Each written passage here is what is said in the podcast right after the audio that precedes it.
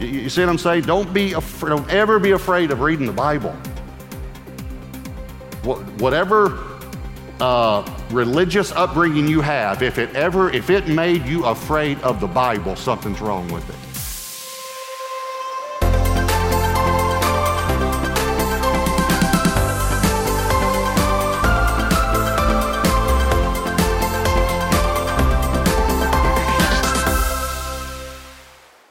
I want you to turn to Acts chapter 2. Um, I could give you another scripture, but I'll just, uh, we'll just leave it Acts chapter 2 today. Uh, Acts chapter 2, we're in a series called The God I Never Knew, talking about the Holy Spirit, because when I grew up, I didn't hear much about the Holy Spirit, and what I did hear about the Holy Spirit was bad. And so I was a little bit afraid of him. And so we've been answering questions every week. This is the third week of the series. The first week was, Who is he? Who, who is this guy? Second week, last week, was, Is he a person? Because some people don't believe he's a person. Is he a person? This week, I, I think I got a great title for you. Here's the title this week Is he Pentecostal? That a good title? I mean, because, you know, I've heard some things about him and uh, so, Pastor, you're trying to tell us about this guy. So I just, just, just lay it on the line. Is he Pentecostal? Because we know that John was a Baptist, you know. this is the Bible says straight out, John the Baptist, you know. So, okay, so is he, and, and then I, we get asked this all the time too, you know, are we Pentecostal? Are we, you know, well, um, just to let you know, we're, we're kind of, um, we're, we're kind of Bapticostal. That's all right all right? I went to a Baptist school, East Texas Baptist University, Crystal Bible College, and thankful for my foundation. Uh, but we believe fully in the person and the work of the Holy Spirit, as do many Baptist churches. Uh, but we're not a part of the Baptist denomination. We're not a part of the Pentecostal denomination. We're a non denominational church. And that doesn't make us special. There are a lot of denominational churches that are great churches too. So we're, we're not uh, unique in, in that sense of being special or better than at all. I don't want you to ever think that. But let me, let me put it this way we, um, we believe in water baptism, but we're not part of the Baptist denomination. We also believe in spirit baptism, but we're not part of the Pentecostal denomination. You, you understand what I'm saying? So when we say, is the Holy Spirit Pentecostal? Well, if by Pentecostal you mean that um, ladies can't wear pants and they can't wear makeup. Uh, and by the way, I love makeup uh, for, for ladies. For ladies, let me, let me cl- clarify that. Nothing going on around the house that you don't know about. All right, okay. So, okay. So, for ladies, okay. All right. So, um, but that's not what I'm talking about, and I'm not putting down people who have that belief. Please don't ever put down someone who's sincere in his or her belief, all right? Don't do that.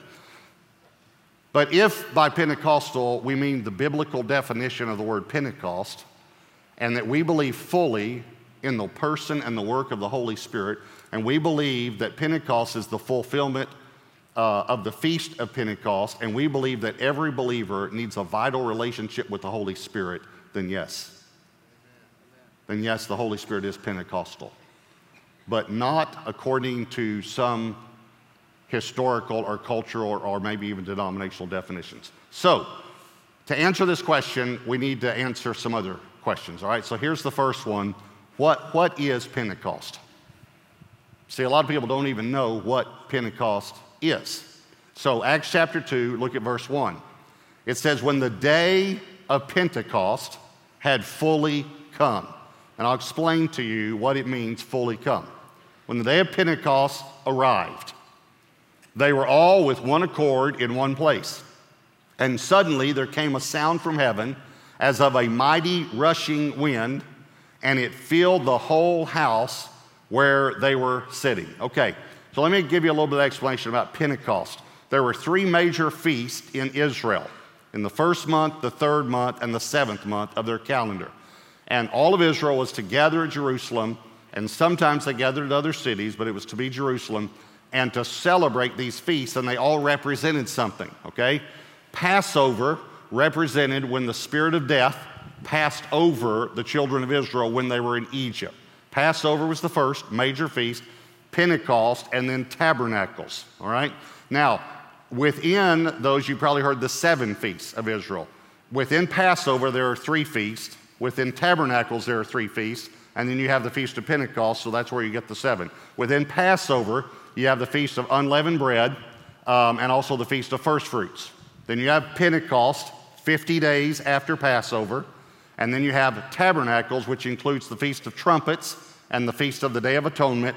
And then the Feast of Tabernacles are booths, as it's called sometimes. And I, I could explain that, but I don't have time to go into all that. All right, so what is this, this feast that they're celebrating? Pentecost, you need to know, was the celebrating of the giving of the law on Mount Sinai. It happened 50 days after Passover.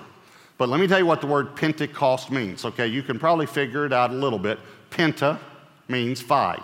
It's from the Greek word means five. Okay, like a pentagon, the pentagon is five sided. A gon side is a side.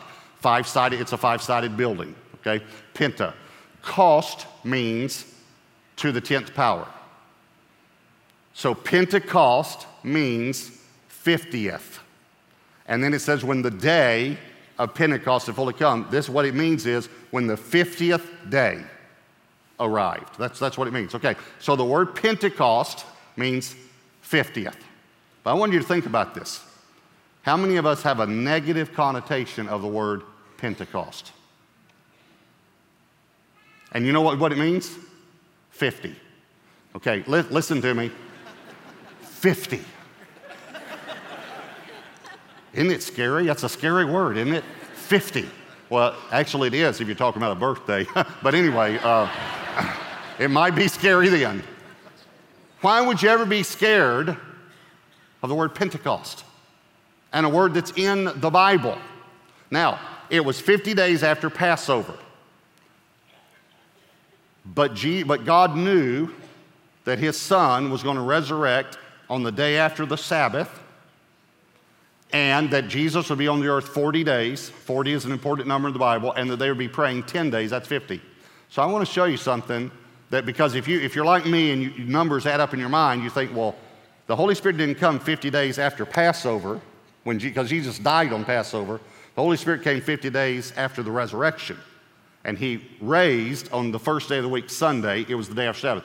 I want to show you something that God did in the law, all right? Because Passover could have fallen on a Monday, a Tuesday, a Wednesday, Thursday, whenever.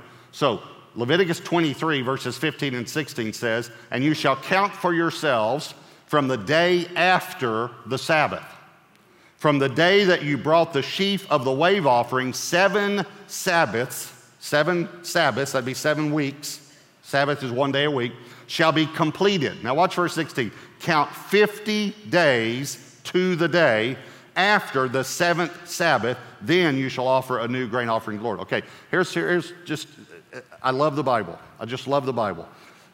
Think about this. They were celebrating Pentecost. The giving of the law came 50 days after Passover. But God knew that his son would die on Passover, but would resurrect on the day after the Sabbath. So in Leviticus, he says, I want you to start celebrating this feast don't start counting until the day after the Sabbath. Doesn't matter whether Passover's on Tuesday or Friday or what. When on the day after the Sabbath, that's when you count the 50 days because God knew Jesus would be here 40 days. The disciples would pray 10 days, and so he wanted the Holy Spirit to come on the exact 50th day. Now, I just think that's cool. that God likes math too, like I like math. All right, so it all works out. So, what is Pentecost? All right, you ready again? Don't be scared when I say it. 50.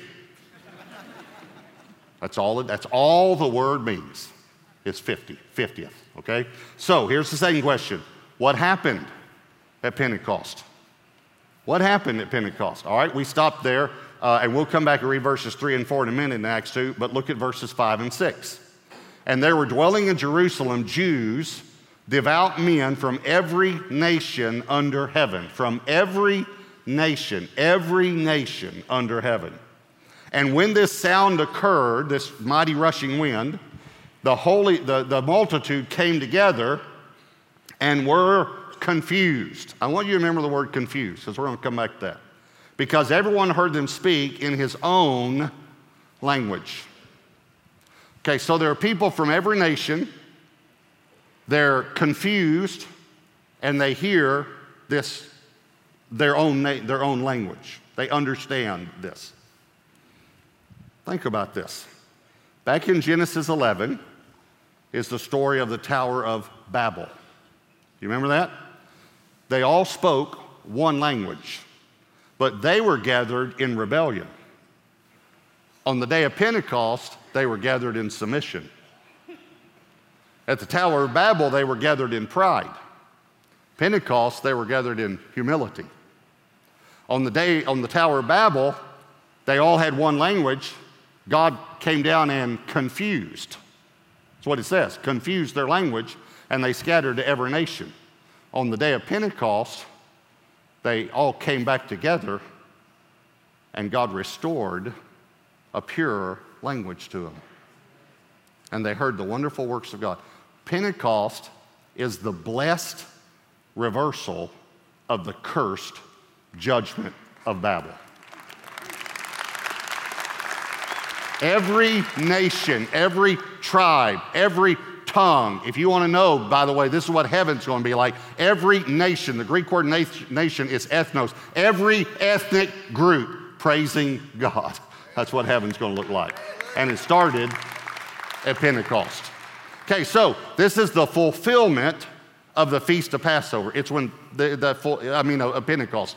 Um, uh, they came, now, it was the giving of the law. Think again about the synergism of these two things. When the law was given, there was a loud noise, the cloud descended, there was fire. Uh, God wrote his law on tablets of stone, and on that day, when the law was given, 3,000 people died. On the day of Pentecost, there was a loud noise. The whole multitude heard it. There was fire. We're going to read about it in a minute. The fire. There was fire. Uh, God wrote, the cloud descended. They were led by a fire by day, cloud, but the whole, they were led by the Spirit. The, the Spirit descended. God wrote His law on men's hearts and 3,000 people were saved. If you haven't figured it out yet, this is a good book. this is a great book. And it's, it's just amazing how it all comes together like this. So the day of Pentecost is the fulfillment of that. Listen, when, when God gave the law, they couldn't keep it. Maybe, maybe you haven't read the book, but maybe you've seen the movie. Moses is up on the mountain getting the law, and one of the laws is, Thou shalt not commit adultery. And you know what they're doing at the bottom of the mountain? Commit adultery. Before, just pardon the expression, but before the ink is even dry, they've broken the law. But when the Holy Spirit comes, He writes God's, God's righteous standard on your heart. Let me put it, put it another way Jesus came to make us in right standing with God because we could never be in right standing with God. Holy Spirit comes so that we can live righteously. He comes to empower us. If you think you could live in this fallen, sin filled, demonic world without the power of the Holy Spirit, you're in for a rude awakening. Amen. You need the power of the Holy Spirit. So here's the third question Can I experience Pentecost?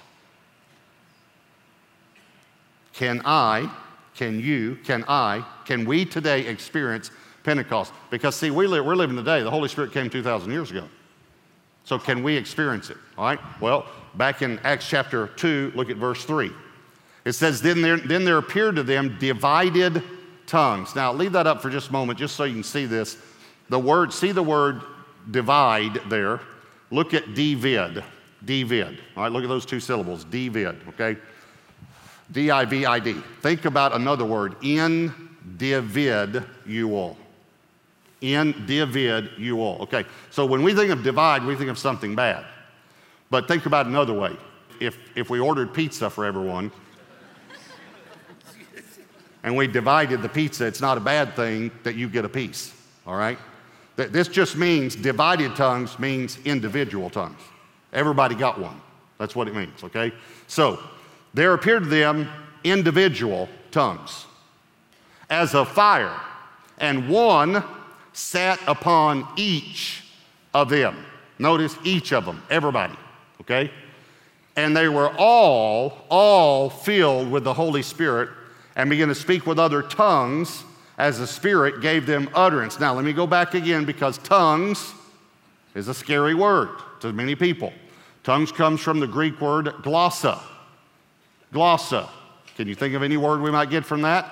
Glossary. It just means language. And they begin to speak with other languages as the Holy Spirit gave them utterance. All right, listen again. Not, you don't have to be afraid when someone says tongues. You don't have to be afraid of that because it means language.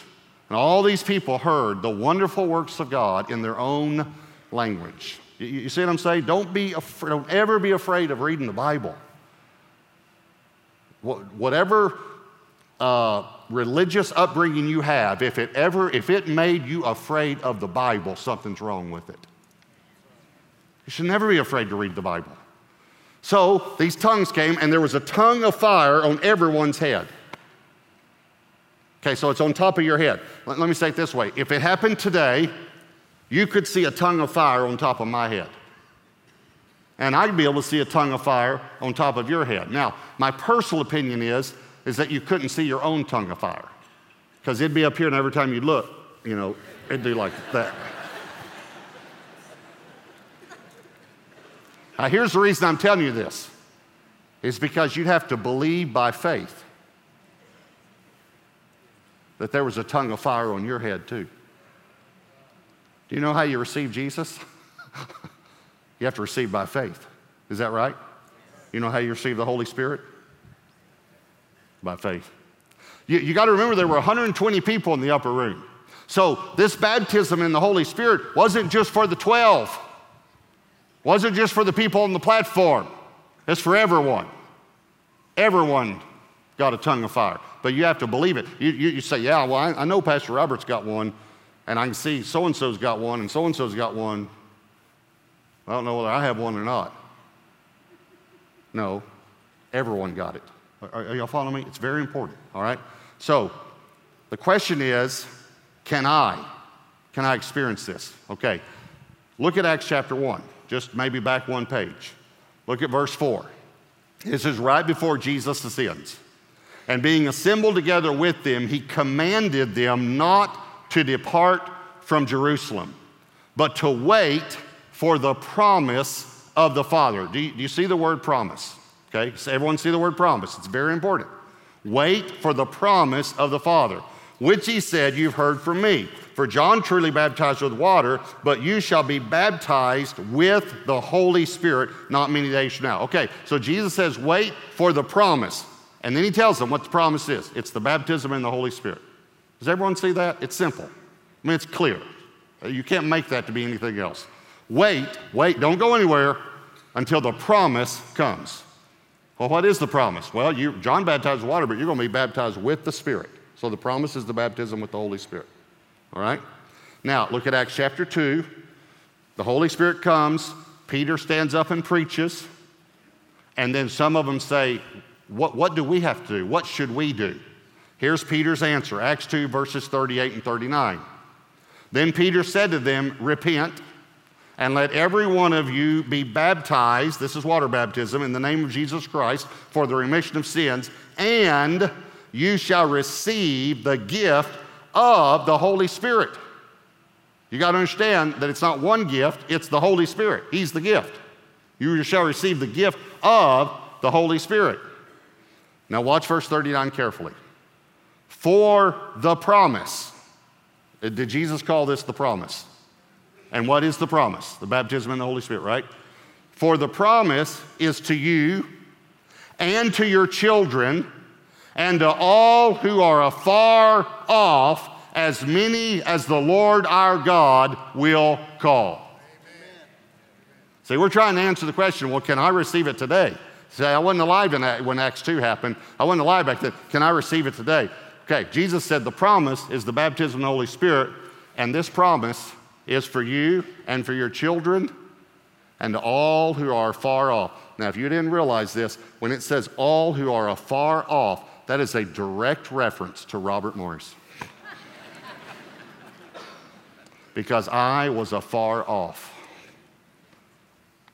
And you were too, even if you were a church member. you were afar off. As many as the Lord our God will call. Did God call you? Yeah. So the promise is still for you. Okay, so remember three feasts Passover, Pentecost, Tabernacles. Okay, the fulfillment of Passover. Passover was fulfilled on the day Jesus died. On the day Jesus died, remember it was Passover, unleavened bread, and first fruits in that first feast. Passover is when a lamb, a spotless lamb, was shed for the sins of the people.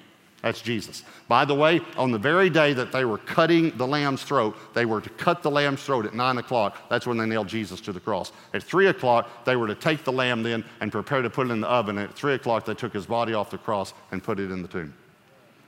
He completely full Passover, fulfilled Passover. Then they would take a, a, loaf, the unleavened bread, loaf of unleavened bread, and the father would hide it somewhere in the house. And you know when he would pull it out? He'd pull it out the morning after the Sabbath and he would wave it before the Lord as a symbol of the first fruits harvest is a first fruit is a symbol of the harvest to come when the father is pulling the loaf out of being hidden somewhere. Jesus is coming out of a, the tomb as the symbol of the first fruits of the harvest to come. It all it all lines up. So passover has been fulfilled. Okay Let's, let's, we'll come back to Pentecost. Tabernacles. What's tabernacles? Tabernacles includes three feasts the Feast of Trumpets, the Feast of Atonement, and the Feast of Tabernacles. Okay, you need to understand one day the Tabernacles has not been fulfilled yet, but it will be fulfilled one day because a trumpet's going to sound. And when that trumpet sounds, there's going to be a judgment, but because of the atonement of the Lord Jesus Christ, we're going to get to tabernacle with God for all eternity. See, that's going to be fulfilled. Okay, so I have a question for you. Can you experience the fulfillment of the Feast of Passover? In other words, can you receive Jesus as your spotless lamb that died for your sins? Can you? But wait a minute, you weren't alive back then. See, this is the argument against the baptism in the Holy Spirit, which is ridiculous. It is ridiculous. That's all there's to it. It is ridiculous because we weren't alive back then. We sure missed out on something really wonderful, didn't we? Okay, you can experience the fulfillment of Passover right now. Right? Well, what about when the trumpet sounds? What if you're not alive when the trumpet sounds? Can you experience the fulfillment of the Feast of Tabernacles? Yes. If you believe in Jesus and that trumpet sounds, even if you're dead, the dead in Christ are going to rise. Right? So, why? Explain it. Please explain it to me. Why we can experience the fulfillment of the Feast of Passover and we can experience the fulfillment of the Feast of Tabernacles, but we can't experience the feast, the fulfillment of the Feast of Pentecost. Simply because, well, we weren't alive then. I'm telling you, you can experience it you can be filled with the Holy Spirit just like the disciples were and the 120 were in the upper room, even though you weren't alive back then. Uh, I have a friend, uh, Dr. Peter Lord. Some of you might have heard of him. He pastored for 30 years Park Avenue Baptist Church in Titusville, Florida. And great man of God. Matter of fact, he is the one that preached the message and then wrote the book that a whole bunch of people use now Turkeys and Eagles. He's the one. You've heard where these two eagles are born and they go live amongst the turkeys and they think they're turkeys and they find out that they're really eagles. Okay, you, a lot of preachers used that, but they got it from him. Okay, so he's the one. So he's preaching a series on the Holy Spirit, and he had been trained by his theological upbringing that that was back then, and we can't receive it today. So he's studying, and all of a sudden, the Lord said, just spoke to him in his quiet time and said, Have you received the Holy Spirit? And he said, Well, of course, Lord. He said, The Holy Spirit lives in me. When I got saved, the Holy Spirit came to live in me, and that is correct. The Holy Spirit lives in me. Of course, I've received him. And at that time, it had been just a few months, uh, his mother in law, his wife's mother, had come. She needed to come live with them. She'd come to live with him. And the Lord said, Your mother in law lives in your house, but have you received her?